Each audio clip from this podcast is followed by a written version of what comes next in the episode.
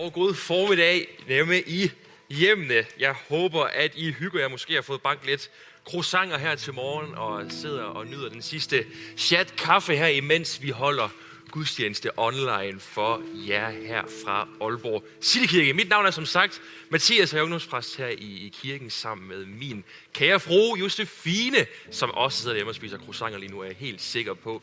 Det er min første online prædiken det her, så jeg har også lige gjort sådan lidt ekstra ud af det her til morgen, inden jeg tog afsted. Jeg har faktisk fået make op på, og jeg ved ikke, om man kan se det, men jeg fik Josefine til at lægge lidt, lidt puder på mig, imens, inden jeg skulle afsted. Og så mens hun er i gang med det, så siger hun, øh, undskyld Mathias, der glimmer i. så hvis du kan se lidt glimmer, så er det simpelthen fordi, at jeg har fået make op på fra fruen derhjemme. Men jeg har glædet mig til at skulle dele Guds ord med jer i dag. Og vi skal læse fra 1. Mosebog, kapitel 28, fra vers 10 til og med 17. Fra 1. Mosebog, kapitel 28, fra vers 10 til og med 17. Og imens du lige finder teksten frem der, så kan jeg lige give lidt kontekst. kontekst. Vi skal læse om lidt om en fyr, der hedder Jakob. Og øh, Jakob han har en, en tvillingebror, som er lige et par sekunder, et par minutter ældre end ham. Så Esau han er blevet født til sådan en, en første fødselsret, kalder man det, på det her tidspunkt i det gamle testamente. Han har fået en masse velsignelse, som Jakob faktisk på forunderlig vis har snydt sig til. Og nu vil Esau, han vil slå Jakob ihjel, fordi at Jakob har snydt Esau. Så Jakob han er på flugt lige nu fra sin bror, og han er på flugt fra det gamle liv. Han har forladt noget, fordi han er på vej ind i noget nyt, og han skal hen til hans onkel, der hedder Laban, onkel Laban. I den her situation repræsenterer det nye liv. Onkel Laban i den her situation repræsenterer håb, alt det, som skal komme, men som ikke er endnu. Fordi lige nu har Jakob faktisk over 100 km rejse, før han er fremme hos sin onkel. Og det er midt i den her tid, Jakob befinder sig i, at vi kommer ind i historien. Så hvis du er klar, så skal vi læse nu fra 1. Mosebog, kapitel 28, fra vers 10. Og der står sådan her. Jakob forlod Beersheba og begav sig til Kardan. Undervejs, og det kan du lige strække under der, undervejs, det kommer vi tilbage til om lidt. Undervejs kom han til et sted, hvor han overnattede, fordi solen var gået ned. Han tog en af stenene og stillede den som hovedgær, så lagde han sig til at sove på stedet. Der, i drømme, så han en stige, der stod på jorden. Den nåede helt op til himlen, og Guds engle gik op og gik ned af stigen. Med et stod Herren foran ham og sagde, jeg er Herren, din fader Abrahams Gud og Isaks Gud. Den jord, du ligger på, vil jeg give dig og dine efterkommere. Dine efterkommere skal blive som jordens støv, og du skal brede dig mod vest og øst, mod nord og syd. I dig og dit afkom skal alle jordens slægter velsignes. Jeg vil være med dig. Jeg vil være med dig og bevare dig overalt, hvor du går. Det er Guds løfte til dig og mig i dag. Jeg vil være med dig og bevare dig overalt, hvor du går. Jeg vil føre dig tilbage til dette land. Jeg vil ikke svigte dig, men gøre, hvad jeg har lovet dig. Da Jakob vågnede, sagde han, Herren er i sandhed på dette sted. På dette sted, det kan du også under. Herren er i sandhed på dette sted. Og jeg vidste det ikke. Og så læser vi til sidst, og han blev grebet af frygt og sagde, hvor er dette sted frygtindgydende? Det er jo selve Guds hus. Det er himlens port. Vil I ikke bede med mig sammen derhjemme? Tak, far, fordi du er her lige nu. Tak fordi du er i alle hjem lige nu. Og tak fordi du vil tale til os her til formiddag. Du vil åbne dit ord op for os i dag, så vi kan se mere, hvem du er, så vi kan lære dig at kende endnu dybere. Vi kan få en større åbenbaring, en større erkendelse af din kærlighed og din nåde til os. Jeg beder dig for alle hjem lige nu, at vi må få lov til at opleve dit nærvær på en helt speciel måde. At vi må gå herfra i dag med mere fred og med mere åbenbaring af, hvem du er. Jesus, gør noget i vores liv lige nu. Og alle sammen sagde derhjemme, Amen. Jeg kan høre jer, jeg kan høre jer, det runger i mine ører. Amen men. Hvis du så nogen i dag, så du kalde det her budskab for tro på trappen. Tro på trappen. Som Maria sagde i introduktionen af mig lige før, så er jeg ungdomspræst her i Aalborg City Kirke. Og jeg, jeg er 25 år nu, og jeg vil sige, at jeg er stadigvæk ung. Altså, jeg er stadigvæk en young gun. Jeg er evigt ung, forhåbentlig. Jeg ved det ikke. Altså lige pludselig, så kommer rynkerne. De er faktisk kommet her, men man kan ikke se det for den make-up, jeg har fået på. Men lige pludselig, så bliver jeg gammel. Men stadigvæk, så vil jeg sige, at jeg er ung, men selvom jeg kun har levet 25 år, så vil jeg sige, at jeg er kommet til en et punkt i mit liv, hvor man er begyndt sådan at ah, erfare, okay, der er faktisk også nogle, nogle skyggesider af mig. Der er nogle ting, hvor jeg er sådan lidt, ah, jeg ved ikke helt, hvor, hvorfor er jeg på den her måde? Ting, som jeg ikke tænkte over, da jeg var 18, men som jeg ved, at jamen, jeg er meget bevidst om nu her, mens jeg er 25 år gammel. Og en af de ting, som jeg har opdaget i mit eget liv, det er, at jeg har en kæmpe brist i sådan mine sociale intelligens. Ikke hele min sociale intelligens, men der er én ting, jeg bare ikke kan finde ud af. Er I klar på at høre, hvad det er? Jeg kan høre det.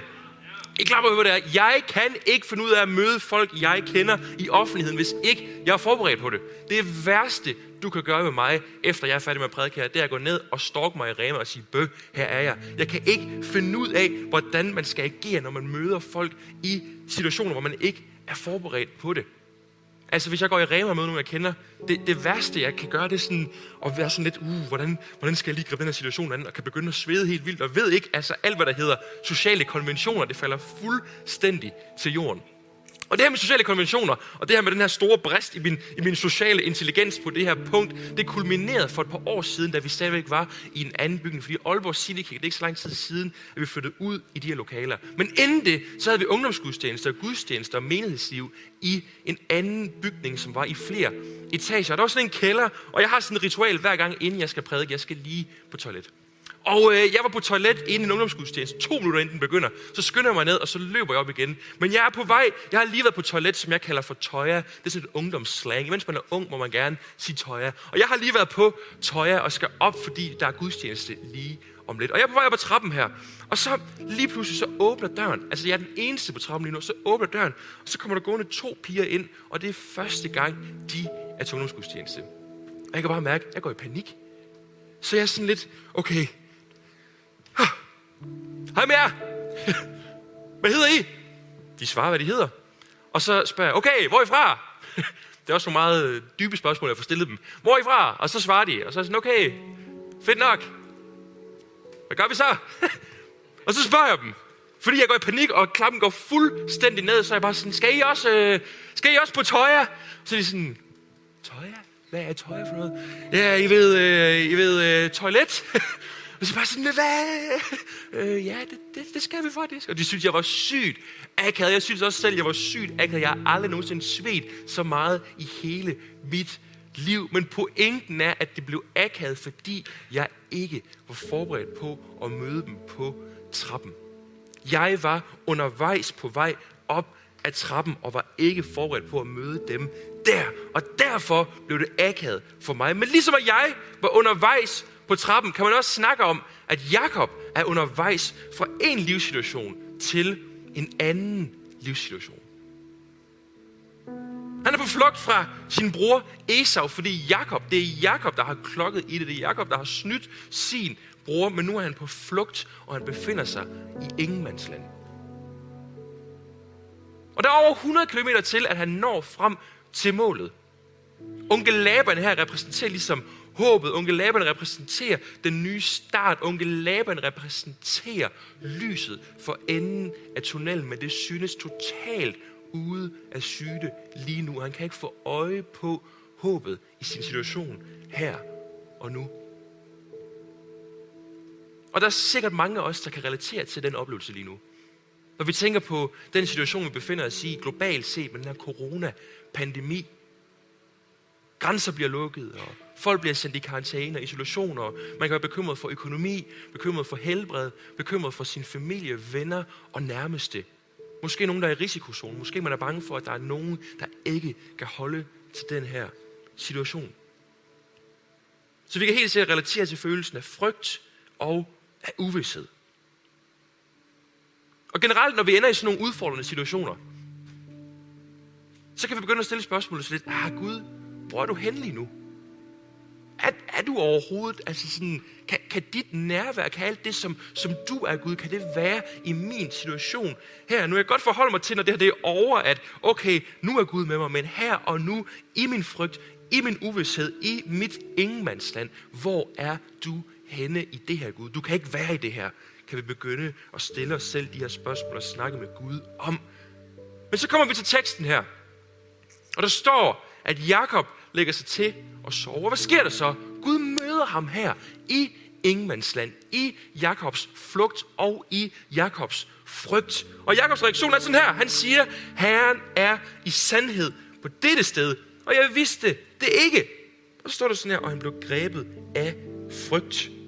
Og han blev grebet af frygt. Jakob er undervejs. Han er på vej fra, hvad skal man sige, fra, fra kælderen, nede fra Tøjer og op mod forjen. Han er undervejs på trappen, og han er ikke forberedt på, at han kan møde Gud her og nu, og derfor bliver han grebet af frygt.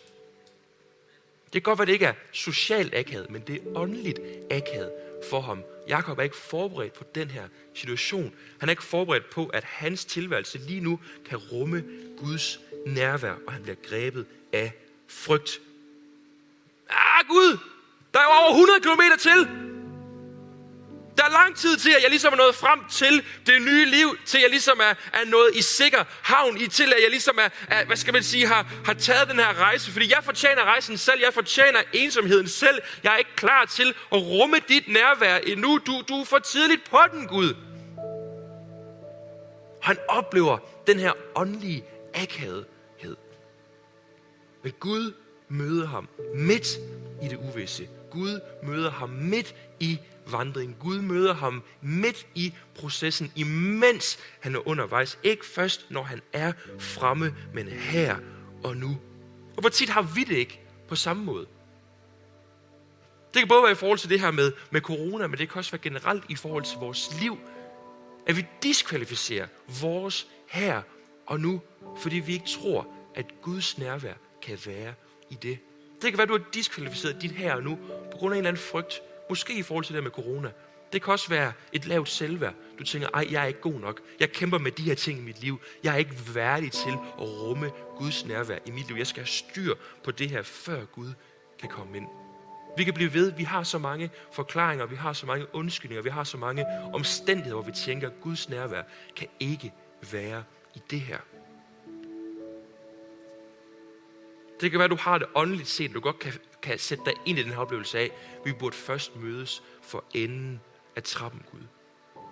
Men jeg er her for at sige én ting til dig i dag. Jeg er her for at tale på vegne af Jesus, og han siger til dig i dag, at det kan godt være, at du ikke er der endnu, men mit nærvær er her og nu. Det kan være, at du tænker, Jamen, jeg er ikke der endnu i forhold til den drøm, som jeg har i mit liv. Jeg er ikke der endnu i forhold til at, at komme af med de ting, som jeg kæmper med. Jeg er ikke der endnu i forhold til at være det menneske, som jeg vil ønske, jeg var. Jeg er ikke der endnu i forhold til vidshed i den her coronasituation. Men Jesus siger, det kan godt være, at du ikke er der endnu, men mit nærvær er her og nu. Du er ikke alene. Jeg er med dig. Det kan godt være, at du ikke er der endnu, men mit nærvær er her og nu. Så Gud han begynder at tale sine løfter ind over Jakobs liv. Og han starter med at sige sådan her, jeg er Herren, din fader Abrahams Gud og Isaks Gud. Og så kommer alle løfterne bagefter. Den jord, du ligger på, den vil jeg give til dig. Men det starter med, at Gud siger, jeg er Herren. Så hvad handler det om? Det handler om, at Gud forankrer sine løfter til Jakob. Ikke baseret på, hvem Jakob er. Ikke baseret på Jakobs omstændigheder. Ikke baseret på, at Jakob befinder sig i det uvisse. At han befinder sig i ingenmandsag. Men baseret på, hvem Gud selv er. Jeg er Herren, din fader Abrahams Gud og Isaks Gud. Det er altafgørende, at vi forstår det, at Gud forankrer sine løfter til os. Ikke i hvem vi er, men i hvem han er, og hvem han siger, han er. Det er en invitation til dig og mig i dag. Vi har vores omstændigheder, og man tænker, jeg befinder mig i det her, og så er der de her løfter fra Gud. Og hvis vi forholder os til løfterne først og fremmest, før vi ser, hvem der afsender på de her løfter, så kan vi tænke, ah, det er for godt til at være sandt. Der er ikke håb i min situation. Guds nærvær kan ikke, kan ikke være her, og, og, og, og alt det, som jeg oplever, at han taler til om min fremtid, jamen det, det, det, det er derfor, der er for stort et spænd mellem mine omstændigheder, mellem min virkelighed og mellem de løfter, som jeg hører. Lige præcis derfor siger Gud, jeg er Herren før noget som helst andet. Han inviterer dig og mig til at tage et skridt tilbage i dag og se, hvem er det, der giver os de her løfter. Hvis vi spoler tiden frem til det nye testament, så siger Jesus, søg først Guds rige og hans retfærdighed. Så skal alt det andet gives jer i tilgift. Og så siger han sådan her i forlængelse af det, så vær der ikke bekymret for dagen i morgen. Så vær der ikke bekymret for dagen i morgen. Dagen i morgen skal bekymre sig for det, der hører den til. Søg først Guds rige og hans retfærdighed, så skal alt det andet gives jer i tilgift. Jeg er Herren, taler han ind over dit liv i dag. Du er ikke alene. Jeg er Herren. Kristus over corona. Søg først Guds rige og hans retfærdighed, så skal alt det andet gives jer i tilgift. Og så elsker jeg Jakobs respons på Guds nærvær i den her situation. Fordi Jakob han vågner op fra den her drøm, hvor han har oplevet, at Gud har talt til ham. Og det første, han siger, det er, at Herren er i sandhed på hvad? Dette sted. Herren er i sandhed på dette sted. Det kunne lige så godt have lyttet. Okay, jeg har hørt de her løfter nu om, hvad Gud vil gøre i mit liv i fremtiden. Jakob kunne lige så godt have vågnet op og sagt, ja, yeah, Herren er i sandhed i min fremtid. Men det siger han ikke. Han siger, Herren er i sandhed på dette sted. Og hvad kan vi lære af det? Det kan vi lære, at, at, at der er altid sådan en kamp, når vi skal forholde os til vores liv, når vi skal forholde os til de løfter, som vi oplever, Gud han taler. Er det at sige, Herren er i sandhed i min fremtid, eller Herren er i sandhed på dette sted?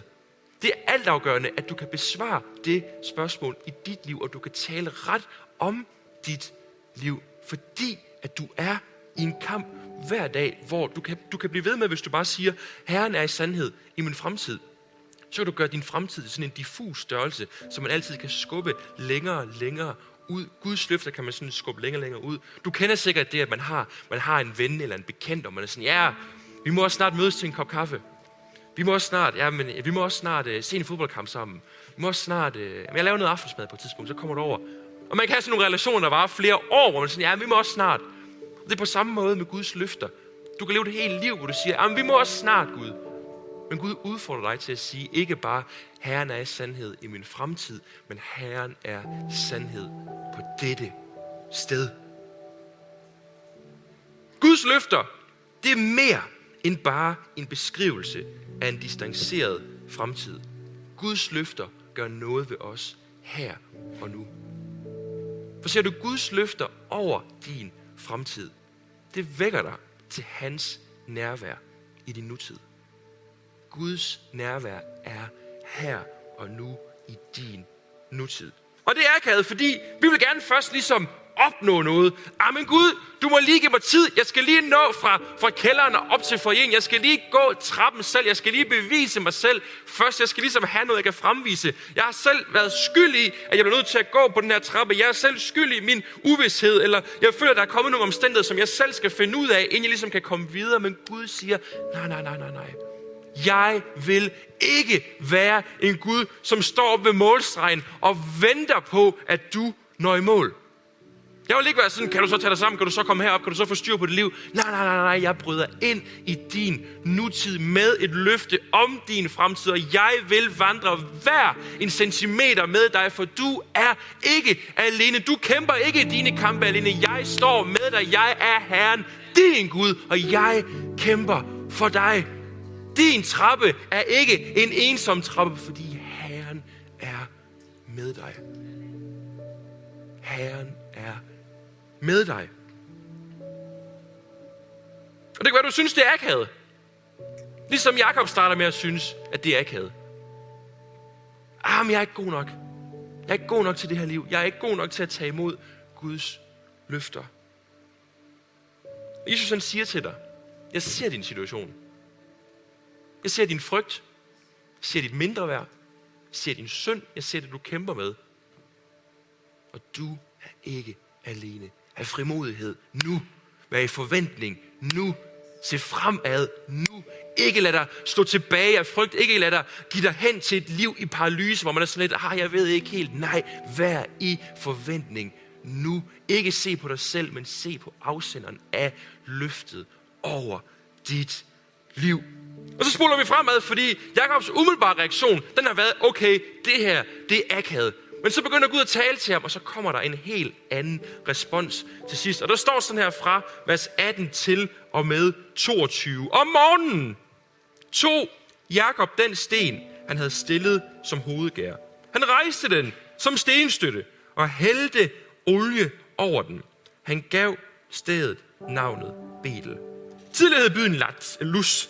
Så aflagde Jakob et løfte. Hvis Gud er med mig og bevarer mig på denne rejse og giver mig føde og klæder, og hvis jeg vender tilbage til min fars hus i god behold, så skal Herren være min Gud. Stenen her, som jeg har rejst som stenstøtte, skal være Guds hus. Og alt, hvad du giver mig, vil jeg give dig tiende af. Vi læser, at Jakob tog den sten, han havde stillet som hovedgær, rejste den som stenstøtte og hældte olie over den. Hvad er der sket? Jakob har taget sin hovedpude. Og hvad der er sket med hans hovedpude? Hans hovedpude er blevet til herlighed. Ja, jeg synes, det er så surrealistisk. Det er en sten. Og lige pludselig siger Jakob, det her skal være Guds hus. En sten repræsenterer både noget meget ordinært. Der er jo sten overalt. Og det repræsenterer også noget meget ukomfortabelt. Altså jeg tror også, at hold i nakken var en ting i det gamle testamente. Og han har sovet på en sten, og det har ikke været komfortabelt. Jeg tror, der har været lidt spændinger, lidt mioser, de skulle have masseret ud dagen efter. Men lige pludselig er den her sten blevet til Guds hus. Han bringer det ordinære, han bringer det ukomfortable i spil på en ny måde. Og bum, hvad sker der? Gud gør sit mirakel igennem det. Og det er også en invitation til dig og til mig i dag. Hvilken ordinær ting, hvilken ukomfortabel ting i dit liv lige nu, som du bare har kigget på og tænkt, ah, det er jo bare, det er jo bare en sten. Det er jo bare sådan lidt ligegyldigt. Det er noget, der er sådan lidt ukomfortabelt. Hvilken ting i dit liv lige nu skal du rejse på ny Hvilken ting, som har ligget som, som et, et, et hovedgær, skal lige pludselig rejses på ny i dit liv? Hvad skal du begynde at se anderledes på i dit liv? Han rejste den. Han lod den ikke bare ligge som en hovedpude. Nej, han rejste den. Og så står der, at han hældte olie ud over den. Og det repræsenterer, at han indviger det til Gud på ny. Denne sten skal være Guds hus. Det er så random, det er så mærkeligt, når man læser det umiddelbart. Sådan, altså, Gud, som har skabt hele universet, som er kongen af kosmos, som holder os og alt, hvad der er skabt i sine hænder. Lige pludselig skal han til at bo i en sten. Hvad er det, du mener, Jakob? Men der er en meget, meget, meget konkret udfordring og invitation til os i teksten og i det, som Jakob gør her. Der er nemlig en udfordring til os om selv at konkretisere Guds nærvær i vores liv. Du bærer et ansvar for at konkretisere Guds nærvær i dit liv. Det er så nemt at sige, jamen Gud, du er ikke med mig. Jeg er alene, jeg er forladt, der er ikke håb for mig. Og så kigger man på sit liv og sådan, ah. du kan selv se Gud, der er ikke noget at bruge. Hvis bare, at jeg ikke havde den her omstændighed i mit liv, hvis bare, at, at, at mit liv ikke var så ordinært, hvis bare mit liv ikke var så ukomfortabelt, så kunne det være, at det nærvær kunne være her. Men lige nu, Håbet er ude. Det må bare være sådan lidt ligegyldigt det hele. Jeg har jo bare en sten.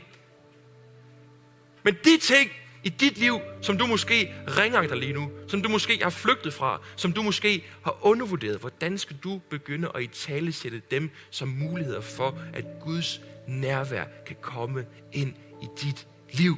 Herren er i sandhed på dette sted, og jeg vidste det ikke.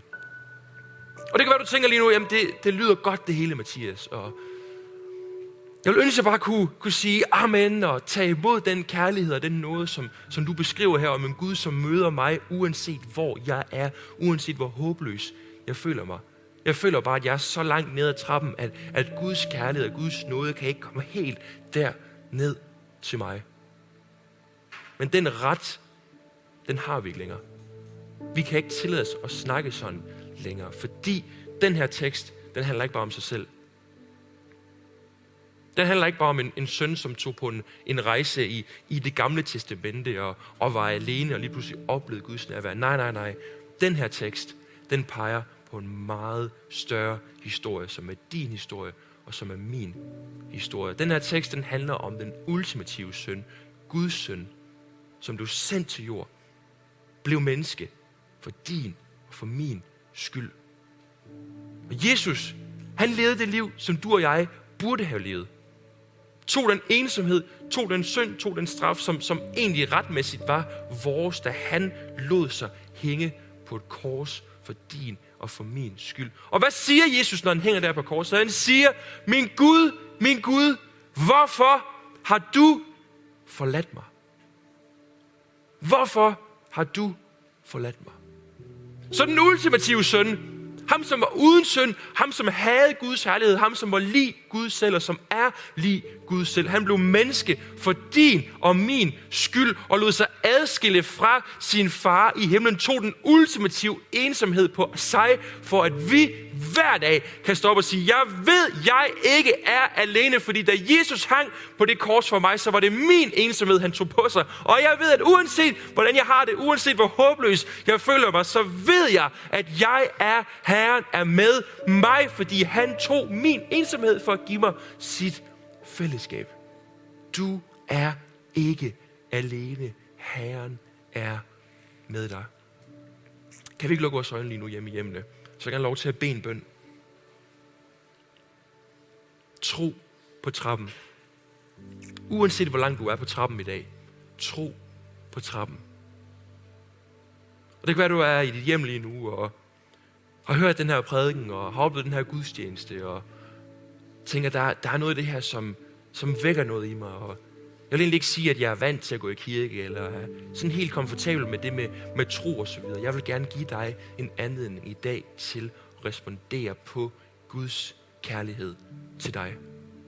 Det kan være, du sidder derhjemme og du siger, hey, jeg vil lære Jesus at kende. Jeg vil tage imod Jesus ind i mit liv. Så jeg vil gerne bede en bøn sammen med dig. Og hvis det er dig, der har det på den her måde i dag, så bare tag imod det, som, som jeg beder det lige nu. Far, tak for de mennesker, som oplever, at din kærlighed banker på deres hjerte lige nu. At din kærlighed tager deres ensomhed. At din kærlighed invaderer deres håbløse situationer. Hvor de troede, at de skulle kæmpe med problemerne alene, hvor de troede, at der ikke var nogen, der kærede sig om dem. Tak fordi du i dag vil vise dem, at din kærlighed og dit nærvær er til stede i deres liv personligt. Og jeg beder dig for dem, som i dag måske åbner deres hjerte og deres liv op for dig for første gang. Og siger, her Jesus, jeg vil lære dig at kende som frelser og som herre. Tak fordi, at de i dag skal få lov til at forlade det gamle liv og træde ind i det nye liv, som du har for dem. Fyldt med dit nærvær, fyldt med din velsignelse, fyldt med din kærlighed, Jesus. Jeg velsigner de mennesker lige nu, og tak fordi du vil tale til dem, og du vil fylde dem op med din fred, Jesus. Det takker jeg dig for. I dit navn. Amen. Vi skal synge lovsang mere nu, og det kan være, at du har lyst til at rejse dig op derhjemme og, og synge med, mens vi skal synge her. Det kan også være, at du bare har brug for at, at sidde i sofaen, måske alene, eller sammen med din familie eller nogle venner, og, og reflektere over det her budskab, reflektere over Guds nærvær i dit liv lige nu. Men vi skal i hvert fald synge, Gud velsigne dig.